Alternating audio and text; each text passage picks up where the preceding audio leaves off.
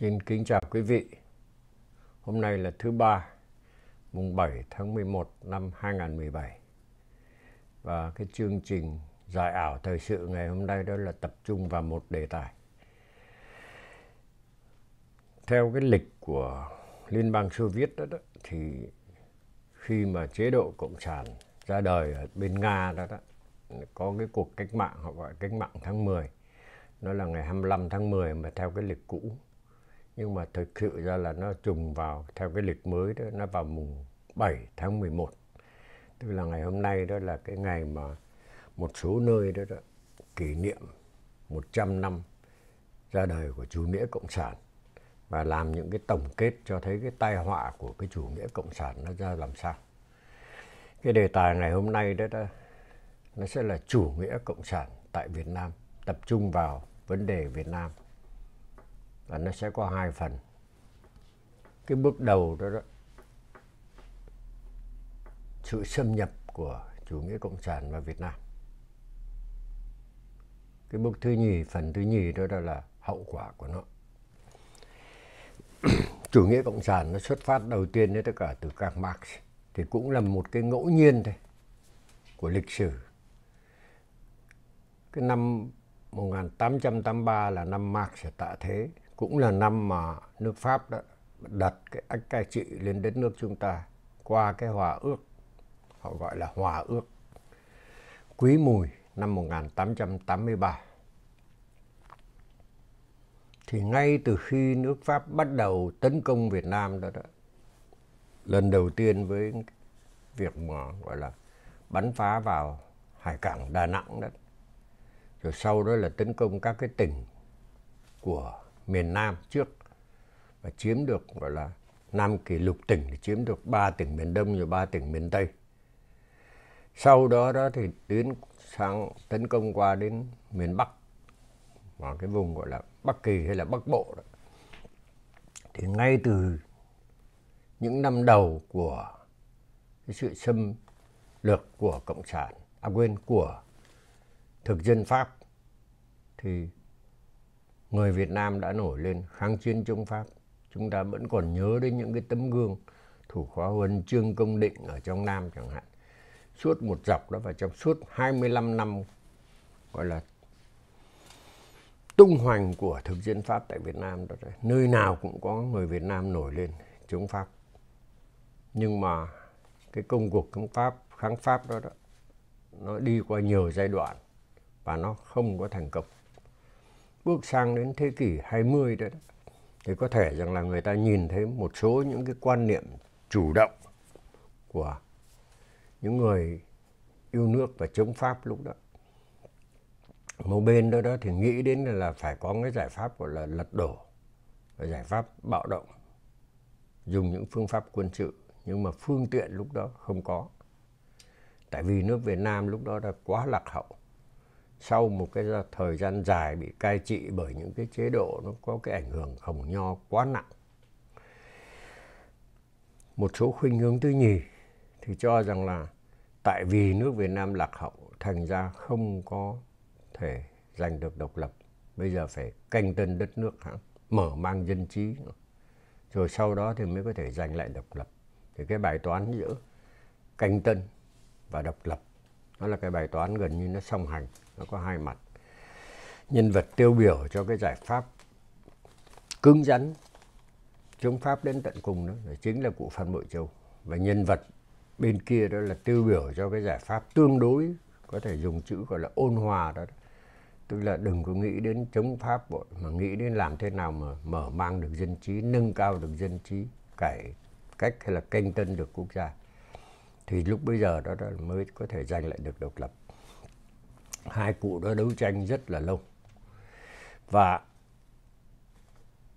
đấy là cái bước đầu để cho thấy rằng là cái nỗ lực chống pháp đó, đó là nó của nhiều thành phần dân chúng của toàn dân từ giới trí thức tới khoa bảng của cái chính quyền gọi là của cái chế độ quân chủ trước sang đến giới thanh niên người trẻ nơi nào nó cũng có hết tất cả và chính là những cái nỗ lực đó đó, đó nó mới có thể rằng là nó gây ra những cái nó duy trì được cái cái bầu máu nóng cái tinh thần khát khao yêu nước.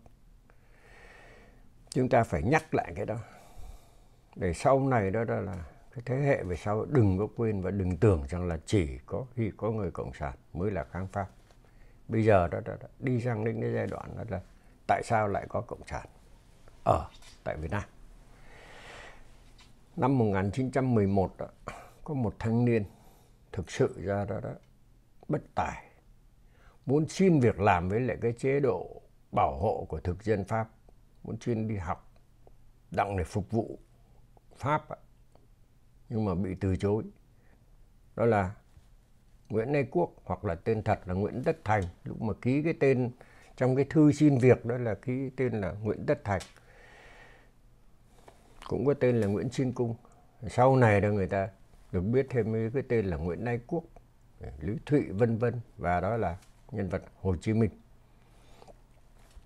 Năm 1911 đó, đó cái người được gọi là Hồ Chí Minh đó, đó nói lại một cái tên đó cho nó tiện cho nó dễ nhớ đó đó mới thực sự ra đó, đó tha phương cầu thực. Sau này thì vẽ lại là đi tìm đường cứu nước.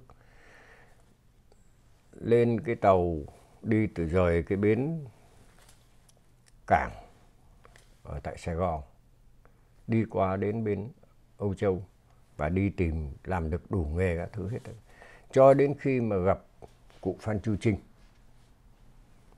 luật sư Phan Văn Trường và cụ Nguyễn Thế Truyền ở tại bên Pháp, thì mới được giải thích giảng giải về cái nhu cầu phải đấu tranh chống Pháp. Thế và được các cụ dìu dắt cho tham gia vào trong cái cái cơ sở cái tổ chức cái nhóm người hoạt động chống Pháp ở tại bên Pháp lúc đó và giới thiệu cho Đảng Xã hội của Pháp.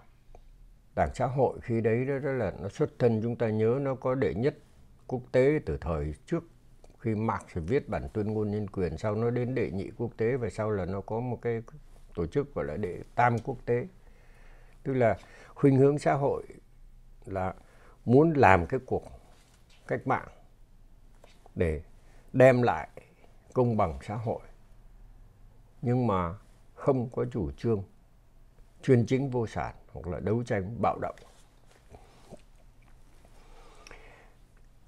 Thì chúng ta không quên rằng năm 1917 đó, thì đế quốc Nga đã trở thành Liên bang Xô Viết. Và lúc đó Liên bang Xô Viết đã, đã, đã nghĩ đến cái việc bành trướng cái chủ nghĩa cộng sản sang các cái nước gọi là dân chủ hay là các cái quốc gia khác ở xung quanh. Và muốn làm suy yếu các cái nước tư bản hay là các cái nước thực dân đó, đó Âu Châu đó, đó thì cũng phải tìm cách là tranh thủ được quần chúng ở các cái thuộc địa của mấy cái quốc gia đó.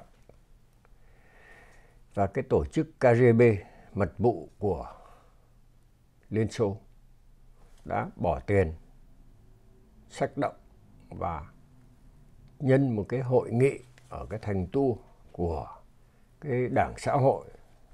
Cái về sau này có cái tên là gọi là đệ tam quốc tế đó. Gọi là section française de la troisième internationale đó thì sách động và đồng đặng để gây ra một cái cuộc tranh luận và đòi tách rời ra khỏi đảng xã hội, tức là lập ra một cái tổ chức có cái chủ trương dứt khoát hơn, đấu tranh bằng bạo động và để thiết lập cái nền chuyên chính vô sản. Cái đó đó là đảng cộng sản pháp xuất hiện từ năm 1920 thì trong số những cái người Việt Nam mà là tham gia ở trong cái sinh hoạt bên đảng xã hội đó, đó thì Hồ Chí Minh người ta cũng đi lang an vào đó và không hiểu gì về cái cuộc tranh tranh luận ở bên trong đó.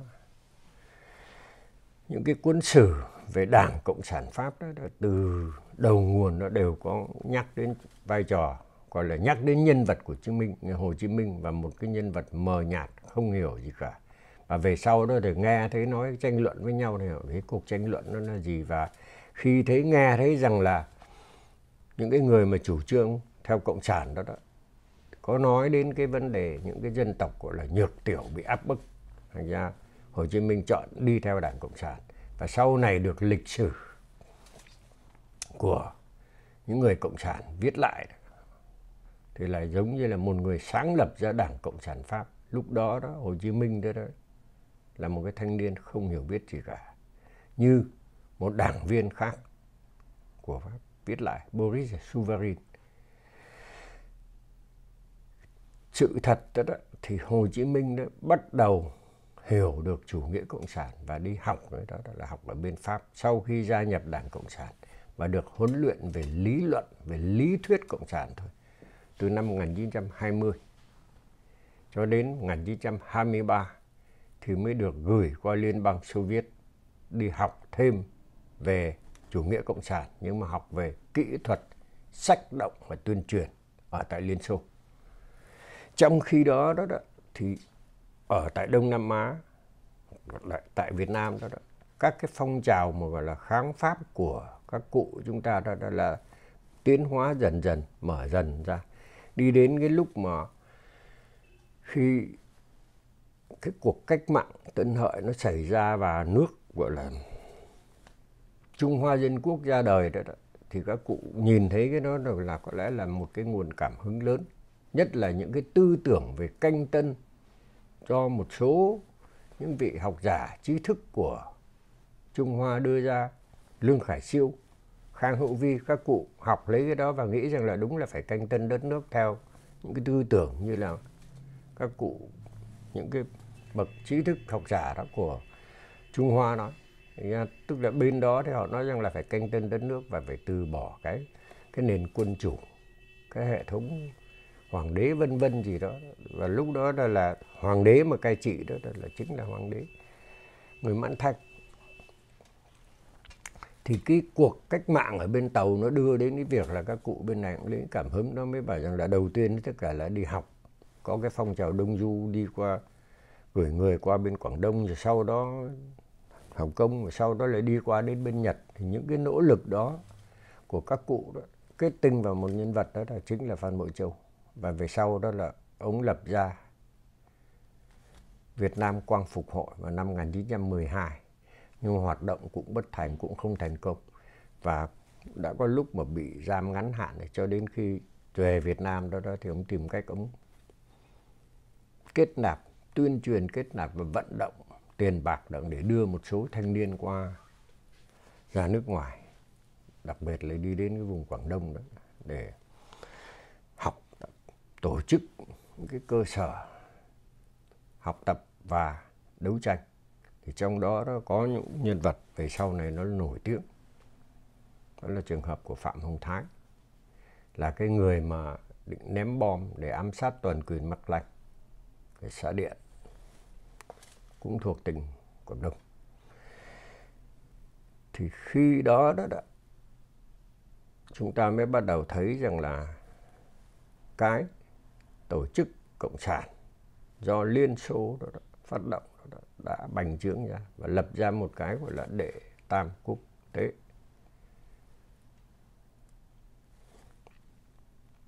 Nó là cái tổ chức đó là muốn bành trướng chủ nghĩa cộng sản, làm suy yếu các nước gọi là đối thủ của liên bang xô viết.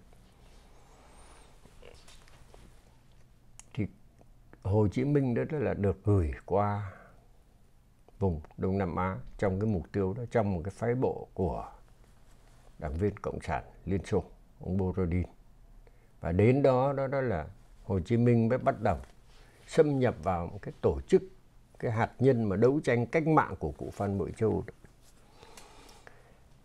Cái tổ chức đó là nó là hậu thân của việt nam quang phục hội tên nó là tâm tâm xã. Hồ chí minh xâm nhập vào trong đó và sau này đó, đó thì người cộng sản đó, đó nói rằng là trong cái tổ chức đó có một người đó là đã phản cụ Phan Bội Châu tối giác cụ Phan Bội Châu cho thực dân Pháp bắt thực sự ra là, là chính là Hồ Chí Minh đã làm cái việc đó. Sử gia Hoàng Văn Chí đã viết cái đó. Và nhiều cái nguồn tin khác về sau trong nội bộ của các cái tổ chức đấu tranh Việt Nam này cũng nói đến cái chuyện đó. Hồ Chí Minh với lại Lâm Đức Thụ. Và lấy được cái tiền đó đó là mới đổi tên cái cơ sở cũ thành ra một cái hạt nhân khác.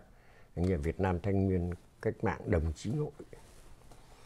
Và cái tổ chức đó về sau được gọi tên tắt là thanh niên đấy nó đầu nguồn nó là từ chỗ đó. Và nó đã xảy ra vào năm 1925 tức là sau khi tiếng bom xa điện của Phạm Hồng Thái đó, đó gây chấn động dư luận vào hồi tháng 6 năm 1924 thì tháng 11 năm 1924 đó Hồ Chí Minh mới đi về đến cái đất Quảng Đông. Để bắt đầu xâm nhập vào cái tổ chức mà lúc bây giờ vừa mới được nổi danh xong, đó là cái tổ chức mà, gọi là, đã có người đi ra ám sát. Toàn quyền Pháp ám sát không xong, cuối cùng sau đó là bị mất ở tại bên đó. Cái sự xâm nhập đầu tiên nó là như vậy. Và cũng thực sự ra đó, tổ chức nó vẫn không có được chặt chẽ. Và những cái kiến thức, những cái ý thức về thế nào là cách mạng cộng sản đó nó cũng vẫn chưa rõ ràng. Thế nhưng mà trong giai đoạn đó thì Hồ Chí Minh đã có gom lại một số người và đưa ra cái hạt nhân cộng sản đầu tiên hết. Thì cái đó là phải nói đến trường hợp Hồ Chí Minh. Sau này đó đó thì lúc mà kết nạp được người mới bắt đầu gửi sang Liên Xô chúng ta mới nghe thêm tên một số những cái nhân vật khác. Nhưng mà trong cái giai đoạn hoạt động tại đó đó, đó thì Hồ Chí Minh đó, đó là cái nhân vật then chốt và then chốt đó là, là với tư cách là cán bộ của cái tổ chức đệ tàng quốc tế. Có lẽ chúng ta phải nhắc đến điều đó là tại vì sau này đó nhiều người vẫn không hiểu. Và lúc mà Hồ Chí Minh đi tham gia sinh hoạt vào trong đó đó, đó là với tư cách là cán bộ của Liên Xô đào tạo.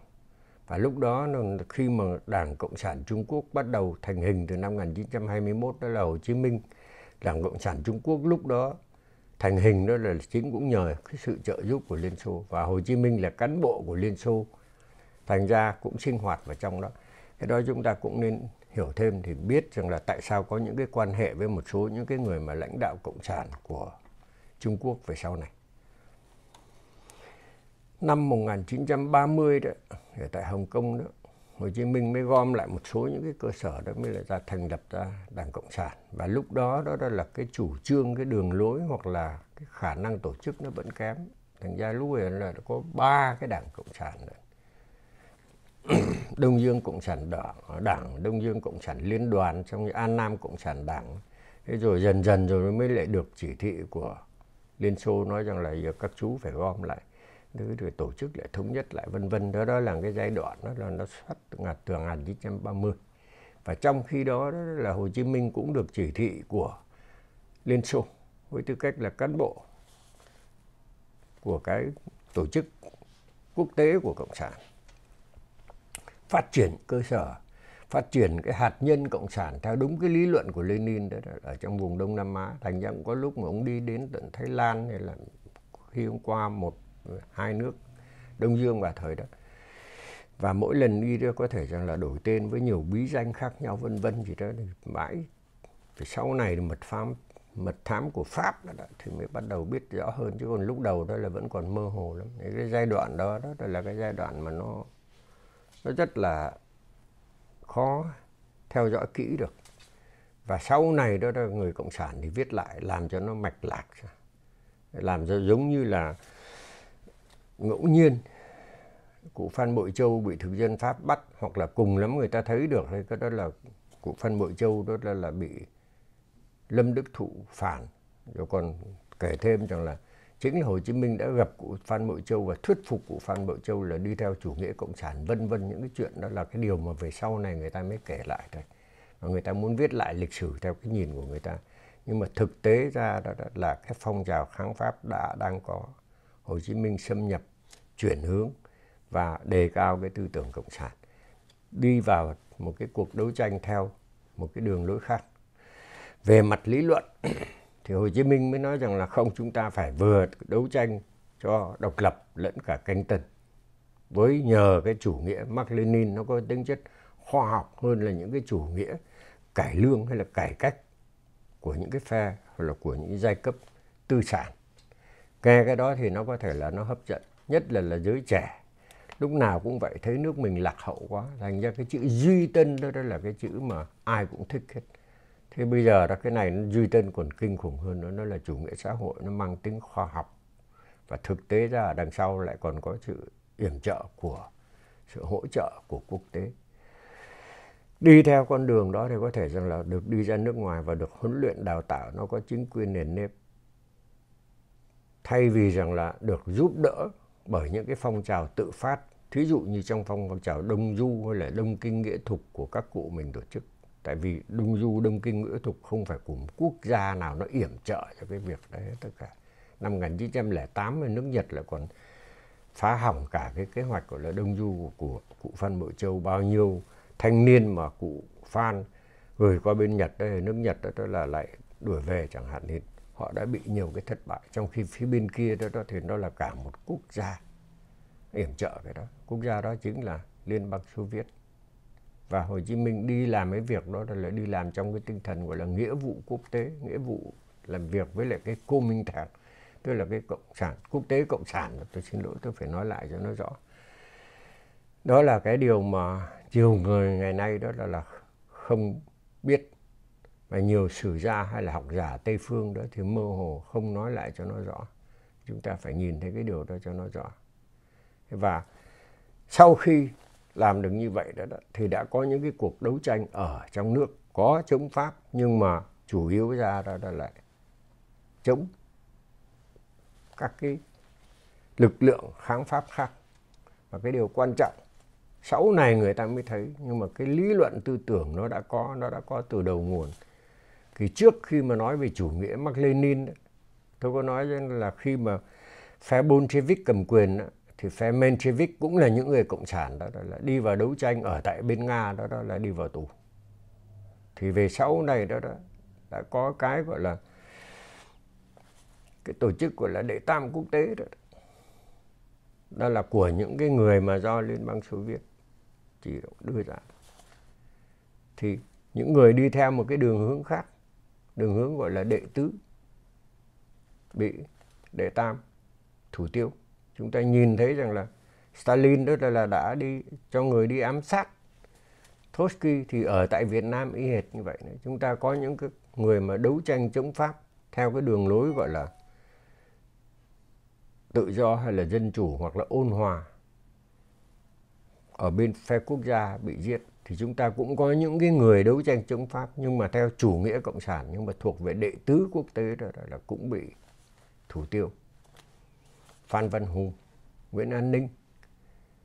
Chúng ta nhìn thấy có những cái trường hợp nó rõ ràng là như vậy, nó đã có ngay từ đầu, tức là cùng tham gia vào một cái công cuộc chống Pháp. Những người cộng sản đó, đó coi cái việc mà phải đập quyền chống Pháp bằng cách là tiêu diệt các cái lực lượng khác và cái đó đó là cái mục tiêu và cái chiến lược của họ và họ đã có ngay từ đầu. Thì sau này thì chúng ta dần dần chúng ta mới hiểu, mới nhìn thấy những cái chuyện đó. Thì đó là cái phần đầu để nói về chủ nghĩa cộng sản đã xâm nhập vào Việt Nam ra làm sao. Theo đúng cái tinh thần do Lenin chỉ, không thể nào mà đợi rằng là xã hội đi từ chế độ phong kiến lên đến chế độ, gọi là tư bản rồi sau đó đó là có một cuộc cách mạng dẫn đến xã hội chủ nghĩa rồi tiến lên đến cộng sản chủ nghĩa. Nó không có tuần tự lớp lang một cách tất yếu như vậy mà phải đào tạo ra một cái hạt nhân sách động, tuyên truyền, đấu tranh võ trang để cướp lấy chính quyền. Khi có chính quyền rồi thì mới thiết lập cái gọi là hệ thống chính trị mà do Marx và Lenin đề ra.